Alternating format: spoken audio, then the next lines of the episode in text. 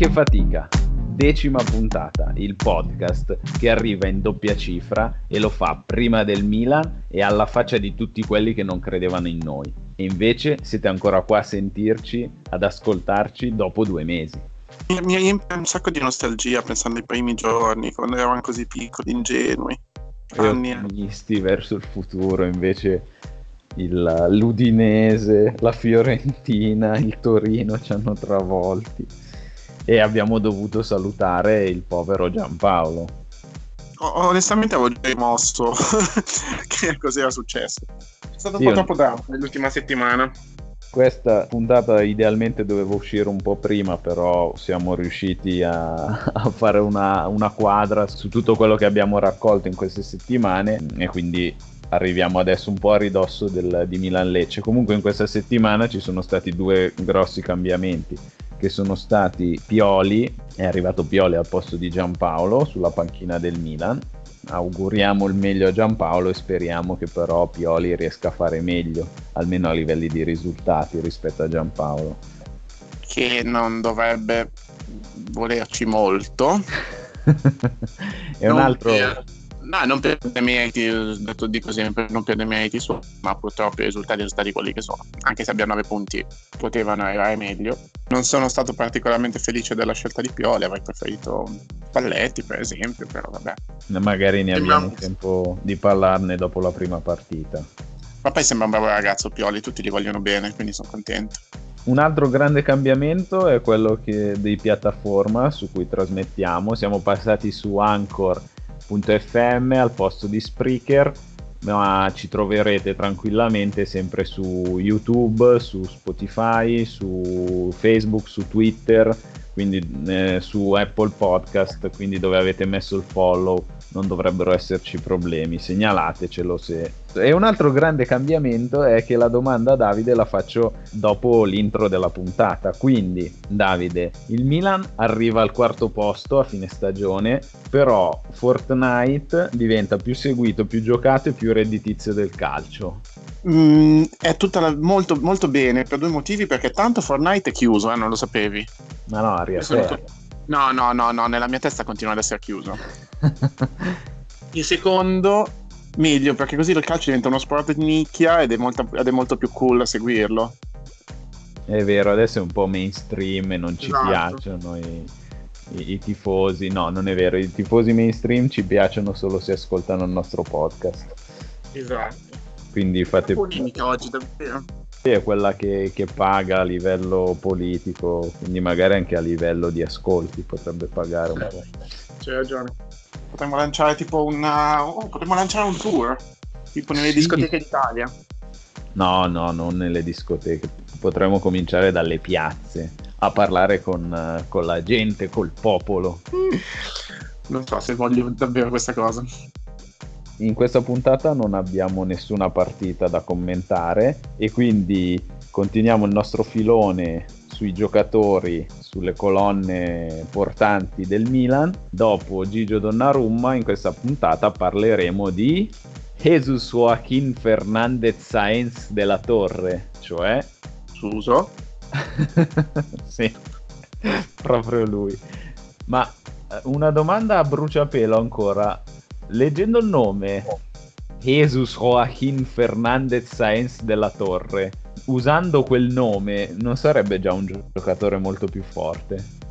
Non so se sarebbe un giocatore molto più forte, ma sicuramente sarebbe un ottimo personaggio di qualche telenovela messicana.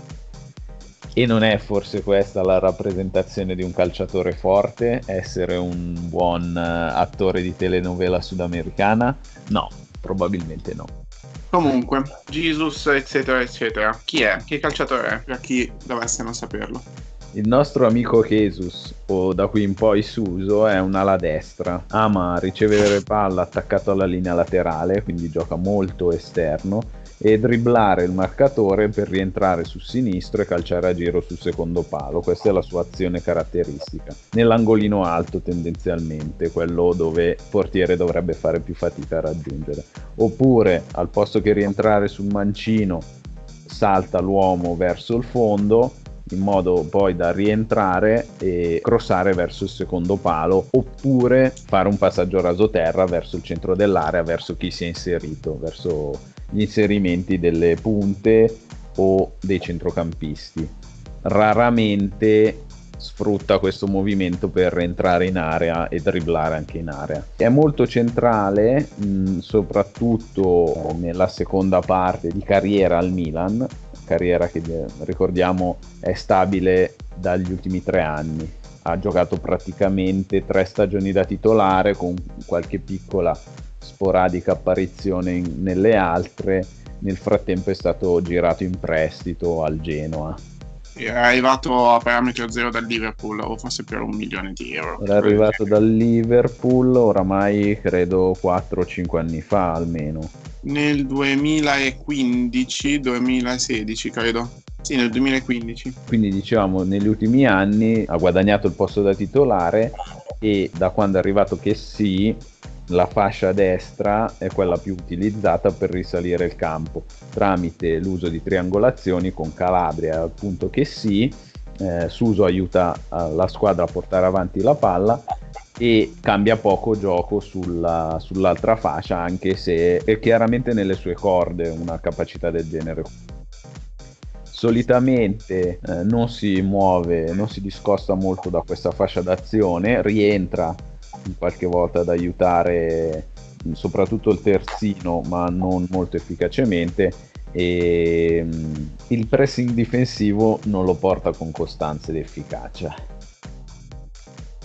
Questo è Suso in poche parole uno dei giocatori più amati ma anche uno di quelli più criticati dai tifosi. Sicuramente è il giocatore che è rimasto più centrale nella fase offensiva almeno del Milan dei tre anni in cui è stato titolare. Suso è stato il Milan degli ultimi tre anni più o meno. È stata l'unica costante e il miglior simbolo delle ultime tre stagioni. Simbolo delle ultime stagioni sia nelle gioie che nei dolori, perché sì, Suso, l'unico, uno dei pochi fari offensivi della squadra, però è anche la rappresentazione fisica dell'incostanza. Non è mai riuscito a giocare tutta una stagione intera a un alto livello. Sì, e appunto abbiamo deciso di fare questo approfondimento culturale su di lui perché probabilmente è uno dei giocatori più controversi delle, delle, ultime stagioni in cui metà della tifoseria dice è un giocatore inutile dovrebbe essere messo in panchina in questo istante perché è solamente un problema per la squadra mentre l'altra metà dice eh, non puoi metterlo in panchina perché è assolutamente fondamentale è l'unico faro di luce e creatività che abbiamo nel nostro attacco è un giocatore potenzialmente di classe mondiale eccetera, eccetera. Se il mondo fosse rosso e nero, io mi schiererei con i rossi, cioè quelli che lo vogliono in panchina, e tu con i neri, cioè quello che lo vogliono in campo tutto il tempo. Tutto il tempo, forse no, credo, credo molto in lui, perché vabbè, mi sembra che la, cioè, tecnicamente è capace, non l'ho mai negato. Magari qualche volta in panchina proviamo a fargliela fare? Ci sono sì dei momenti in cui ci sembra che vada particolarmente male chi lo critica e non lo vorrebbe mai vedere appunto più con la maglia del Milan, perché comunque si arriva a certi estremi. Beh, certo, non, uh, sappiamo che non esistono i grigi, su, soprattutto su internet. Chi lo critica gli contesta il fatto che ogni azione offensiva deve passare da lui, eh, che è un giocatore che ha bisogno di essere assolutamente centrale, altrimenti non è in grado di rendere che non si muove dalla sua posizione fa nell'angolino e quindi ti obbliga a giocare in un certo modo che comunque è estremamente incostante e riesce a farti magari mezza stagione buona, poi ti fa uh, mezza stagione invece in cui scompare e, che, e ti obbliga comunque a... ti obbliga. Ti ritrovi con un giocatore in campo dopo quello che ha dimostrato nella prima parte di stagione di campionato C, no, non posso mai toglierlo. Però non, eh, non, è più utile alla causa perché rallenta solamente il gioco, è molto laborioso, fa molti tocchi, non, ci mette molto a dare via pallone e comunque fa sempre anche la stessa giocata e non, non aggiunge nulla alla manovra offensiva, anzi, per colpo della sua centralità, influenza tutto il gioco d'attacco rendendolo più stele e lento che in effetti è uno dei principali problemi che si sono visti nel Milan degli ultimi anni. Sì, è stato secondo me esaltato o esacerbato può essere nel, nella prima parte di questa stagione, quella che ha visto l'esonero di Giampaolo. Spesso l'unico modo che avevamo di attaccare era quello di passare da Suso. E questo credo che sia perché se, mh, è, appunto è stata l'unica costante che c'è stata nelle ultime, essendo l'unica costante che c'è stata nelle ultime tre stagioni, i giocatori eh, nel momento in cui hanno, hanno problemi nel, nell'inventarsi qualcosa in fase offensiva, danno la palla a lui e lui si deve, deve, inventarsi qualcosa. Ok, partendo da queste premesse abbiamo cercato di analizzare dal punto di vista statistico le partite di Suso e del Milan con Suso per appunto valutarne l'incostanza durante tutta la stagione, valutarne il livello di essenzialità, il livello di quanto accentra il gioco, di quanto è necessario per vincere le partite Suso e eh, il livello di quanto alla fine lui sia inconcludente come sembra. Per fare questo abbiamo raccolto per ogni partita di Suso i suoi gol, i suoi assist, gli expected goal, gli expected assist, passaggi chiave, cioè i passaggi che hanno portato al tiro un compagno, i dribbling, i tiri in porta e i tocchi. I tocchi per valutare quanto effettivamente ha accentrato il gioco su di sé. Quindi messi in relazione al resto della squadra ai tocchi, sì, ai tocchi totali della squadra. Se sei d'accordo Davide, partiamo prima da un'infarinatura generale, partiamo prima da un riassunto generale di quello che abbiamo fatto, quindi guardando i grafici di expected goal in relazione con i goal e di expected assist in relazione con gli assist, descriviamo un po' le stagioni di Suso. Guardando l'andamento del, del grafico, dei grafici che riassumono le tre stagioni, eh, concentrandoci su quello di, relativo ai goal e agli expected goal, possiamo vedere che nelle tre stagioni l'apporto di expected goal rimane costante nelle, all'interno della stagione e si assesta attorno ai, agli 0.11, 0.13 expected goal a partita, praticamente in tutte le stagioni. E c'è una leggera crescita solamente nella prima stagione, mentre è proprio costante nelle altre due mentre i gol hanno invece una decrescita dall'inizio della stagione verso la fine, in tutte e tre le stagioni, molto più accentuato nella seconda, però il trend è quello. La produzione offensiva rimane quindi costante durante tutta la stagione, riesce però a concretizzare solamente all'interno di alcuni brevi periodi o almeno periodi concentrati in alcune partite, non riesce a rimanere costante con la finalizzazione come con la produzione offensiva. Sì, e principalmente si vede, vedendo appunto gli ultimi tre anni, sempre degli ottimi periodi attorno alla, alla, decima giornata in cui segna, riesce a segnare molto di più, per poi andare davvero a spegnersi soprattutto attorno tra la 26esima e la 35esima, quindi sul finire di stagione. Sì, eh, va comunque un po' a calare. Ah, non segna più. non segna più. La cosa particolare che si vede subito da questi grafici è che le partite in cui Suso raccoglie più expected goal e ce ne sono circa una decina, forse un po' meno, in cui supera gli 0,5 expected goal, non segna. In pratica Suso segna dai tiri molto più difficili rispetto a quelli più facili. Sì, la nostra conclusione è appunto che riesce a segnare da occasioni non costruite ma quasi fortuite, anzi fortuite è la parola sbagliata perché comunque non è fortuna, è capacità, però riesce a segnare in occasioni un po' improbabili mentre magari situazioni più banali non riesce a concretizzarle. È un mm. giocatore che ti può risolvere le partite perché ha nei suoi piedi un tiro, una capacità di calcio molto specializzata appunto nei tiri complicati, nei tiri difficili, che sono quelli di sinistro da fuori area, ma non è un giocatore su cui fare affidamento per eh, concretizzare le occasioni che si crea. Sì, cioè sembrano proprio dei gol estemporanei rispetto alla, alla normalità della partita. E adesso mentre cercavamo abbiamo fatto un po' di ricerche anche su YouTube perché è dove si documentano gli osservatori moderni Certo, bisogna vedere. E appunto hai trovato appunto alcuni gol come contro la, l'Austria sì, contro l'Austria o contro l'Udinese in cui da situazioni mh, mm, un po' improbabili, cioè sulla tre quarti offensiva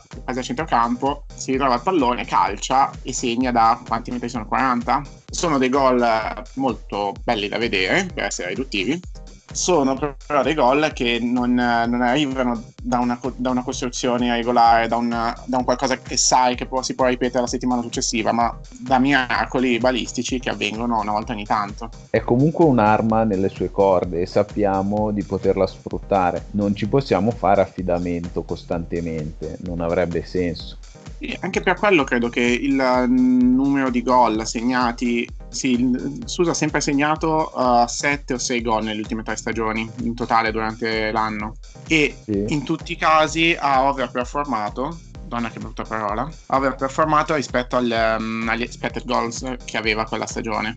Sì, è sempre raccolto un po' di più rispetto a quello che ha prodotto dal punto di vista dei gol. Quasi sempre il doppio, quasi.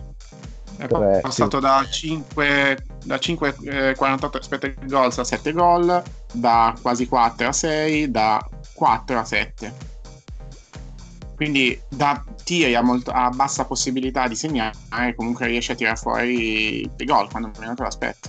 Che giocatore culla. Forse è proprio questo uno degli aspetti più controversi. Sai che lui segna solo dei tiri più difficili e quindi ti dà quella, quella sensazione di inconcludenza, di, non di scarsa capacità perché appunto è una grande capacità quella che ha lui, ti dà quella eh, sensazione di evanescenza che è forse quella che piace molto ai tifosi, soprattutto in Italia, però non è un giocatore che ti dà concretezza almeno da questo punto di vista.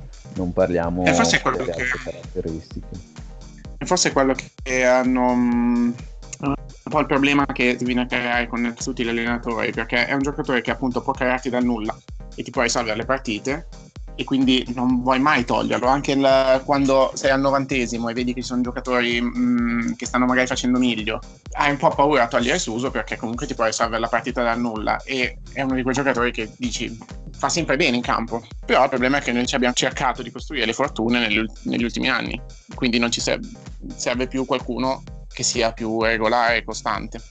Forse non abbiamo saputo sfruttare al meglio quelle che possono essere le sue caratteristiche, secondo me è proprio questo il punto, ci ritorneremo, ci ritorneremo verso la fine. Intanto passiamo a parlare magari anche degli assist. Da questo punto di vista, secondo me, Suso è un giocatore completo, cioè completo, un giocatore costante un giocatore che produce tantissimo dal punto di vista di, degli assist o almeno degli expected assist e almeno da questo punto di vista noi possiamo fare affidamento su Suso. Lo vediamo benissimo dall'andamento delle stagioni. Anche in questo caso gli expected assist rimangono costanti all'interno della stagione e si assestano su valori anche più alti rispetto agli expected goal numeri confrontabili gol e assist? Sono numeri confrontabili gol e assist? Eh, cioè nel senso, tu hai detto che il numero di expected assist è più alto di quello di expected goals. Però sono lo stesso tipo, appartengono alla stessa scala? Lui dovrebbe produrre un po' più di assist perché pur essendo uno dei tre attaccanti del Milan che ha sempre, quasi sempre giocato col 4-3-3 essendo un esterno il suo compito dovrebbe essere più quello di servire la punta centrale che quella di segnare. Quindi dovrebbe fare più assist lo so, però dipende da come, cioè, da qual è il suo ruolo nella squadra. Comunque sì, lui fa un po' quello che vuole, quindi... Perché puoi avere un esterno, cioè, tipo Kai Hon è un esterno che non, nel 4-3-3, che non è che però fa gli assist, è un esterno che segna, in teoria, no? Sì, beh, oddio, fa anche gli assist Callecone. No. Sì, perché diventa diverso, non è, non, non è insigne. Non è insigne, no. Comunque, appunto, abbiamo, stanno dicendo, abbiamo guardato gli assist, l'andamento, anche gli assist o almeno gli expected assist come gli expected goal si mantengono costanti all'interno delle tre stagioni il loro, almeno il loro andamento. Ed è sempre attorno agli 0,25 punti mentre l'ultima stagione no l'ultima stagione è partito da valori molto più alti e si è assestato alla fine sugli 0,25 sì ha una media di 0,30 sì, anche con uh, gli assist mi sembra che l'andamento... No, lì gli expected assist sono sempre costanti, mentre gli assist effettivamente realizzati nell'ultima stagione sono calati. È partito molto bene anche a livello di assist, per finire invece in calo sul... alla fine della stagione, mentre nelle stagioni precedenti è stato molto costante anche eh, negli assist effettivi realizzati. Beh, seconda, nella scorsa stagione sappiamo bene che il Milan era partito con un certo piglio offensivo ma poca solidità difensiva e lo si vede benissimo, più nei, negli assist che nei gol di Suso, mentre eh, ha finito la stagione un po' più chiuso ma con meno sbocchi offensivi. Sembra quasi... Che... assoluto tra la, tra la sedicesima e la trentatreesima giornata in cui non, Suso non combina niente, ma anche la squadra non è che stesse andando al massimo. Sembra quasi che preferisca Higuain a Piontek Infatti Higuain fa due assist nella partita col Chievo, i tre assist non mi ricordo però eh, tre assist se non, non, ha preso anche Higuain nei tre assist perché Higuain forse era espulso. E invece produce due assist al, da, da, quando è arrivato Piontek. Uno se non sbaglio quello per Castiglieco nella partita col Parma. L'altro sinceramente non lo so Dovremmo indagare sul rapporto in effetti tra Suso e Piontek perché è una delle, delle critiche che ci sono state all'inizio di questa stagione, che non si trovano molto bene tra di loro.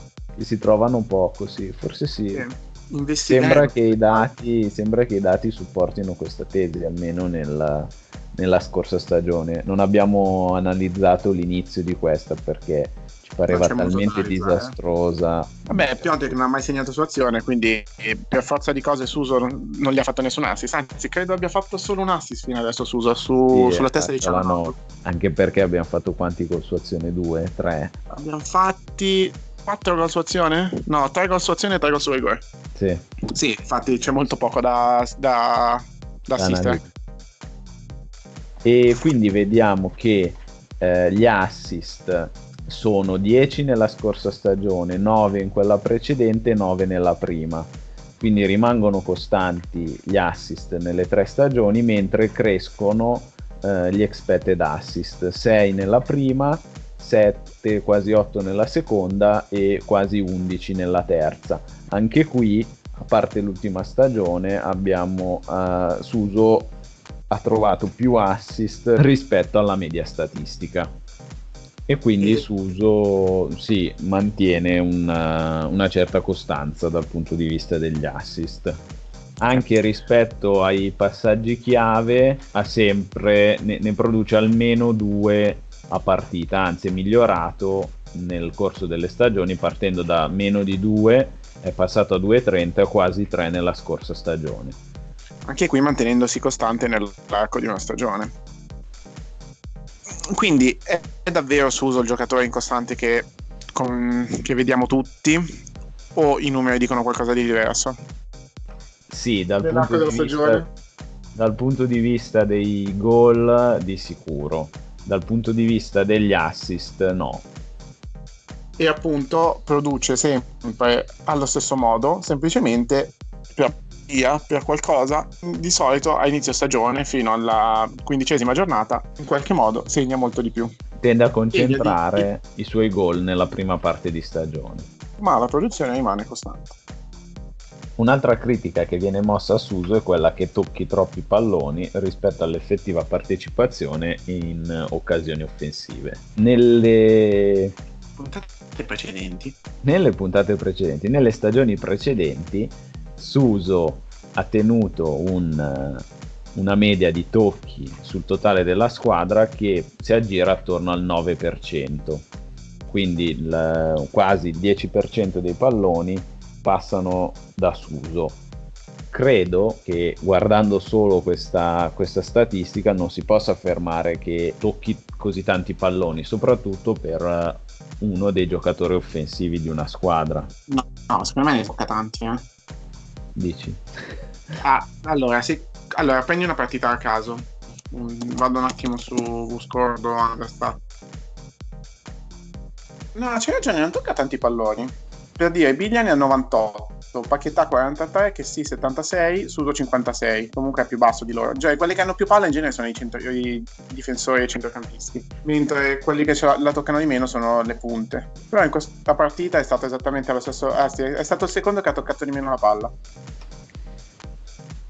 Guardando i tocchi, che si assestano più o meno sul 9%, sul 9% del totale della squadra all'interno di una partita e, questo dato rimane più o meno costante nelle tre stagioni, possiamo dire che Suso, pur essendo lo sbocco eh, offensivo principale e quindi toccando molti palloni, non ne tocca una C. Non, eh, questo dato non è esagerato eh, non stiamo parlando della metà delle azioni che passano da lui, non è così sbilanciato il gioco da quel punto di vista.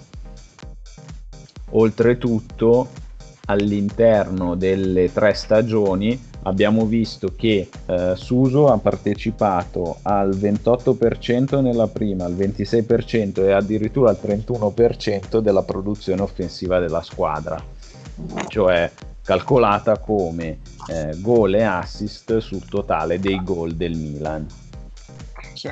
Quindi pur toccando più o meno un decimo dei palloni che tocca tutta la squadra, Suso partecipa più o meno a un terzo o a un quarto abbondante dei gol eh, totali della squadra.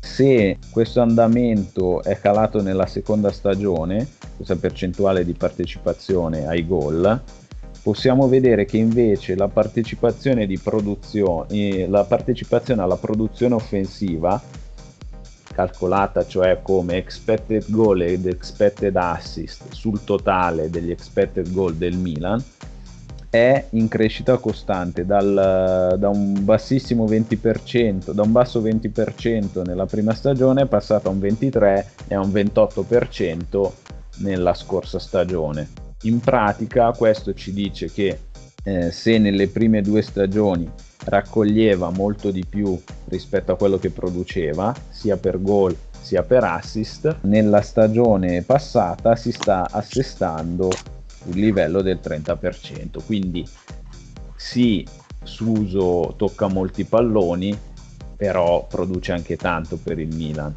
o almeno partecipa molto a quello che produce il Milan.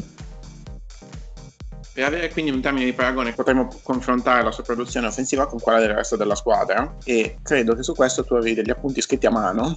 Sì, allora abbiamo considerato i principali giocatori offensivi che sono gli attaccanti, quelli che giocano come esterni nel 4-3-3 e i centrocampisti che si spingono più avanti. Considerando come un'entità sola come un'entità unica Pionte che Higuain, quindi la punta centrale titolare della scorsa stagione, possiamo vedere che insieme partecipano a 17 gol tra gol e assist, quindi il 30% della produzione totale della squadra, che è circa quello a cui partecipa Suso. Ah, esattamente la stessa.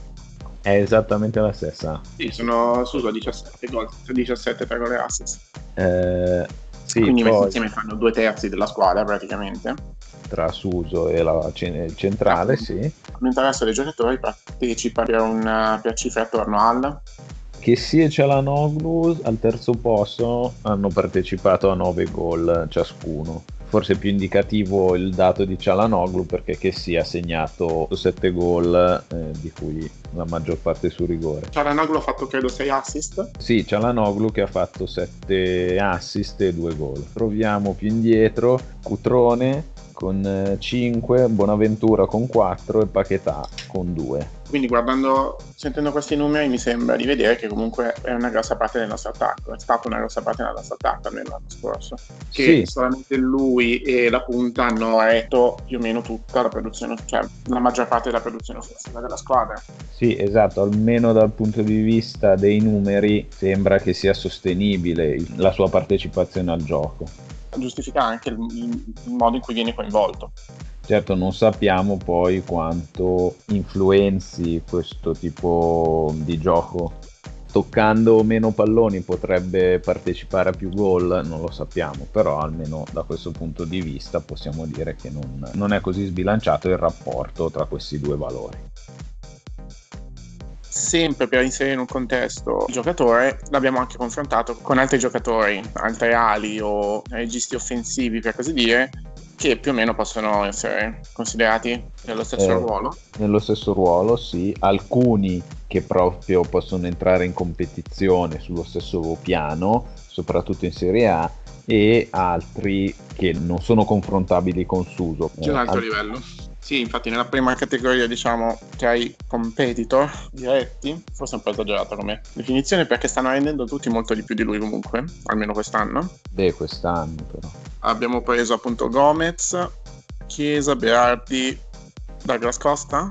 Alcuni che ricoprono praticamente lo stesso ruolo, altri che sono molto centrali nella produzione offensiva della propria squadra. In più abbiamo aggiunto alcuni su un altro piano, su un altro livello. Beh, Douglas Costa del 2017 comunque lo considererei ancora sullo stesso piano di Suso. Ci sono poi Hazard, Mané, David Silva, Robben del 2016 e Leo Messi. Giusto per goliardia abbiamo aggiunto anche Messi. Che... perché li siamo pentiti perché ha tipo numeri che sono il doppio o il triplo di tutti gli altri. Sì, messi assieme è qualcosa di...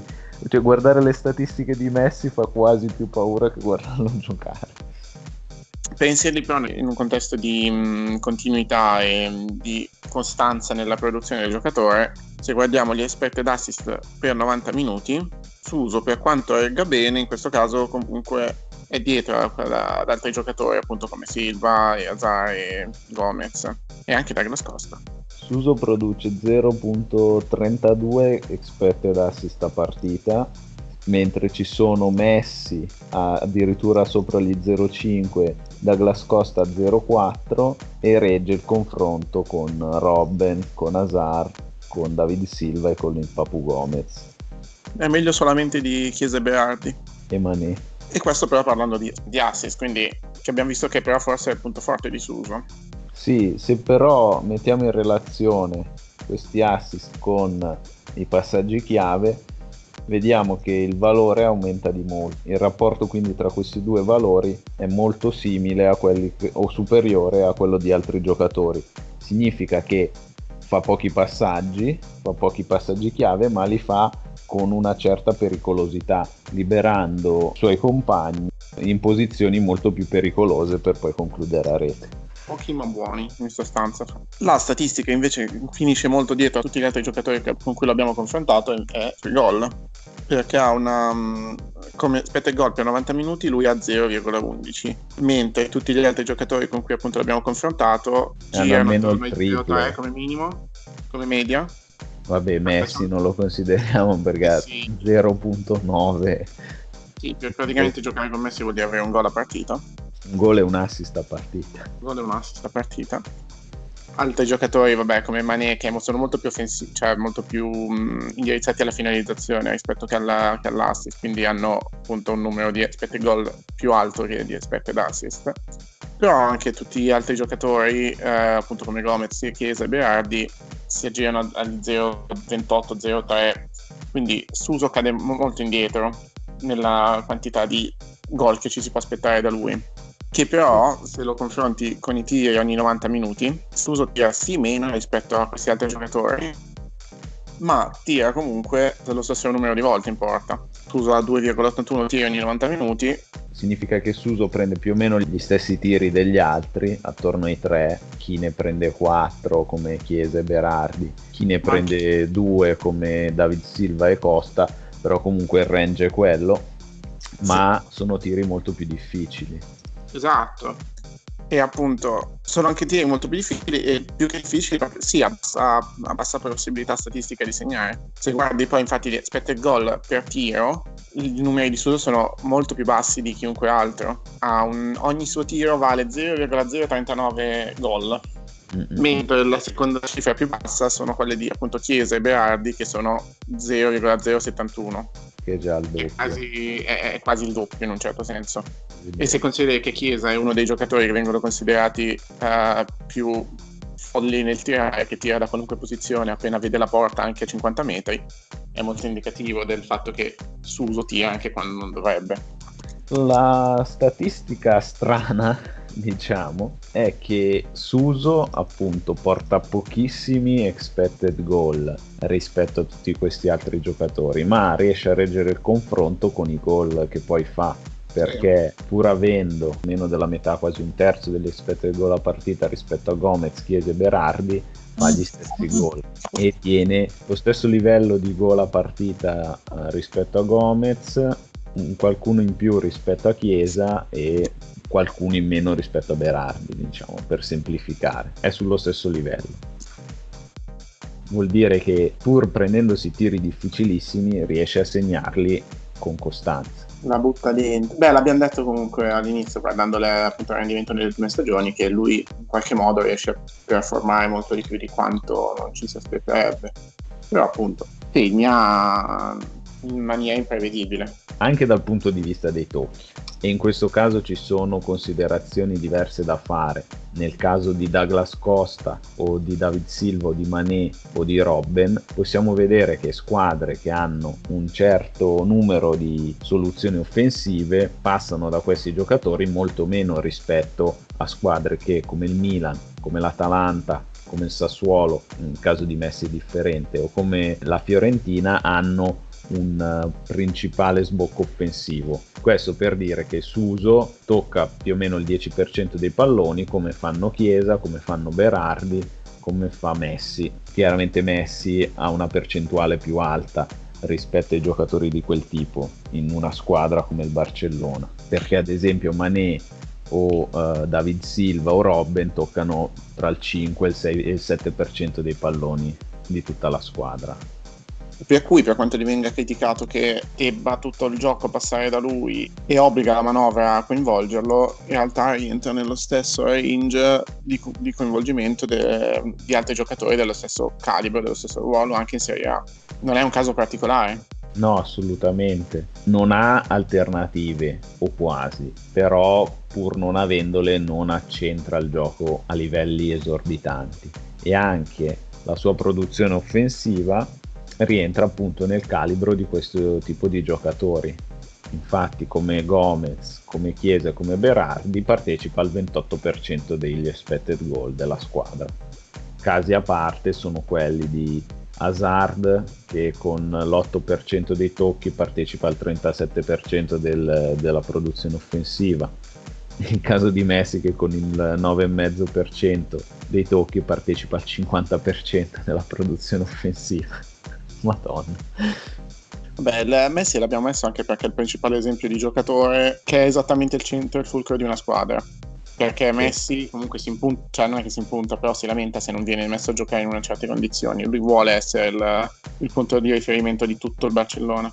Per cui l'ideale a cui, in un certo senso, l'ideale immaginario a cui viene paragonato Suso è quello di Messi, secondo me. Non a livello di qualità, non a livello di niente, ma solamente a livello di importanza per la squadra e però vediamo cosa dovrebbe arrivare a produrre per essere davvero così importante per la squadra. Quindi com'è cambiata la, nost- la tua idea, almeno la, la nostra idea? Se è cambiata. Mi rendo conto che o mi è capitato di vedere solo le partite più irritanti oppure guardandolo in questa stagione più spesso rispetto alle scorse stagioni avevo maturato un giudizio molto negativo su Suso. Invece guardando quelli che sono i numeri reali, quelle che sono le statistiche, non sembra più irritante ed accentratore come sembra quando lo vedi giocare. E non tira e basta, anzi, non si prende neanche troppi tiri. L'unica cosa che mi viene in mente è che tirando dei tiri più difficili rispetto a quelli più facili, forse dà un'impressione peggiore, una certa impressione di incostanza, di non eh, riproducibilità delle sue azioni caratteristiche. Invece dal punto di vista degli assist non si può dire niente. Ha un contributo costante nella stagione e nelle tre stagioni che abbiamo visto, quindi da quel punto di vista ce lo teniamo stretto ti no, interrompo, no. a meno che non vuoi finire il tuo, linea, tua, il tuo filo di pensieri, ma ti interrompo perché allora, mentre guardavo appunto la, il valore dei suoi assist, secondo me lui comunque fa tanti assist, almeno tanti expected assist, perché mette tante volte lo stesso cross in area. Sì. Quindi um, statisticamente si accumulano e per quanto singolar, presi singolarmente valgano poco. Dici, ne fa tantissimi. Esatto. Però in realtà abbiamo visto che il rapporto tra passaggi chiave e, ass- e expected assist è buono quindi in realtà non mette dei cross pericolosi. Il mio dubbio è più o meno che mette sempre lo stesso tipo di cross, lo stesso tipo di passaggio, che è una cosa che non puoi vedere mm, così semplicemente dai numeri. Ho dovuto guardare, guardare le posizioni in campo ed è un incubo. Sì, forse potrebbe essere sfruttata meglio perché soprattutto ultimamente noi portiamo pochi uomini in area e colpitori di testa Mm, ce n'è forse uno che è Pionte. Allo stesso tempo però è anche un problema il fatto che ecco una cosa che non si vede dai numeri è che la, è il tipo appunto di giocate che fa e appunto secondo me uno dei più grandi problemi suoi è la varietà come ho appena detto fa sempre lo stesso tipo di assist lo stesso tipo di cross e rimane comunque limitato. Lui come giocatore perché l'abbiamo visto in altre occasioni quando messo appunto sulla tre quarti o in altre situazioni in cui non ha una visione di gioco tale da fare passaggi illuminanti o passaggi che la, che tagliano la difesa in modo diverso dal, dal suo solito grosso a tagliare una volta rientrato sul sinistro. Fa anche sì lo stesso, sempre lo stesso tipo di movimento. Eh, quasi avesse studiato da, da Robben sì, adesso vedi, curiosamente avevi proprio ragione, perché tu che non, non, ti fidavi molto di lui, dici, ah beh, magari, però non è così male come giocatore, guardando i numeri. Mentre io lo, lo, lo, dubito ancora di più perché vedo che ha dei numeri tali per cui dovrebbe avere di più, ha il potenziale per poter dare di più, ma in un certo modo è limitato da alcuni evidenti limiti che ha al di fuori del, delle capacità tecniche, perché tattiche è dove sono le sue vere problematiche.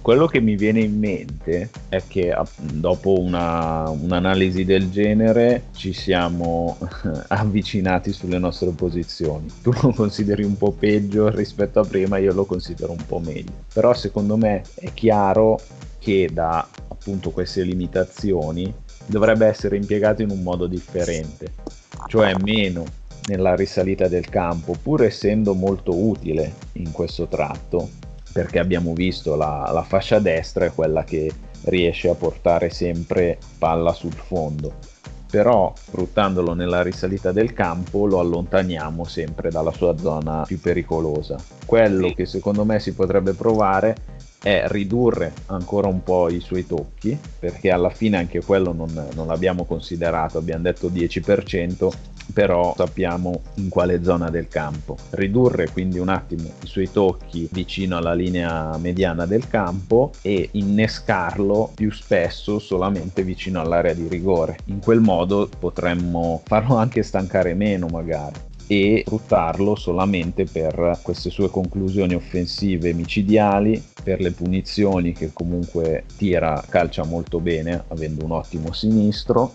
per i cross sul secondo palo. Anche questo, anche questo aspetto potrebbe essere sfruttato meglio con due o più giocatori che vanno a ricevere i suoi cross ha quindi spazio nella... Eh, adesso è un po' difficile da, da, discutere perché la squadra è appena cambiata, con Pioli ci sarà un nuovo modo di giocare, almeno si spera. Quindi ha ancora senso puntarci secondo te?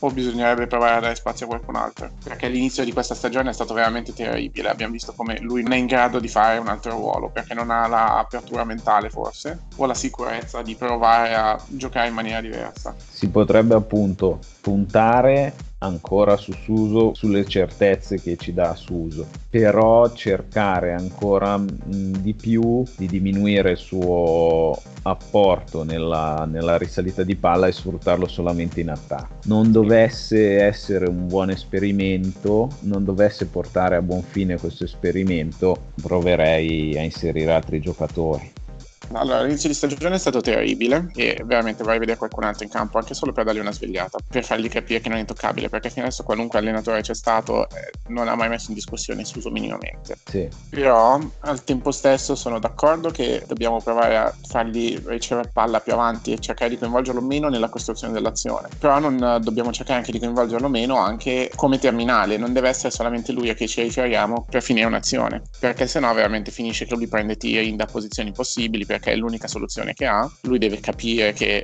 deve cercare di giocare di più con la squadra a volte come abbiamo visto non è, non è abbastanza affidabile, non ha una, um, una costante nel, nella trasformazione del tiro tale che puoi dire ok, lui tira 10 volte ogni partita e mi fa almeno un gol, che ne so, numeri a caso adesso. Certo. Per cui non, non può essere il, il, tuo principale riferimento offensivo e dobbiamo cercare di, di, di sviluppare di più il gioco anche in altri, in altri settori del campo.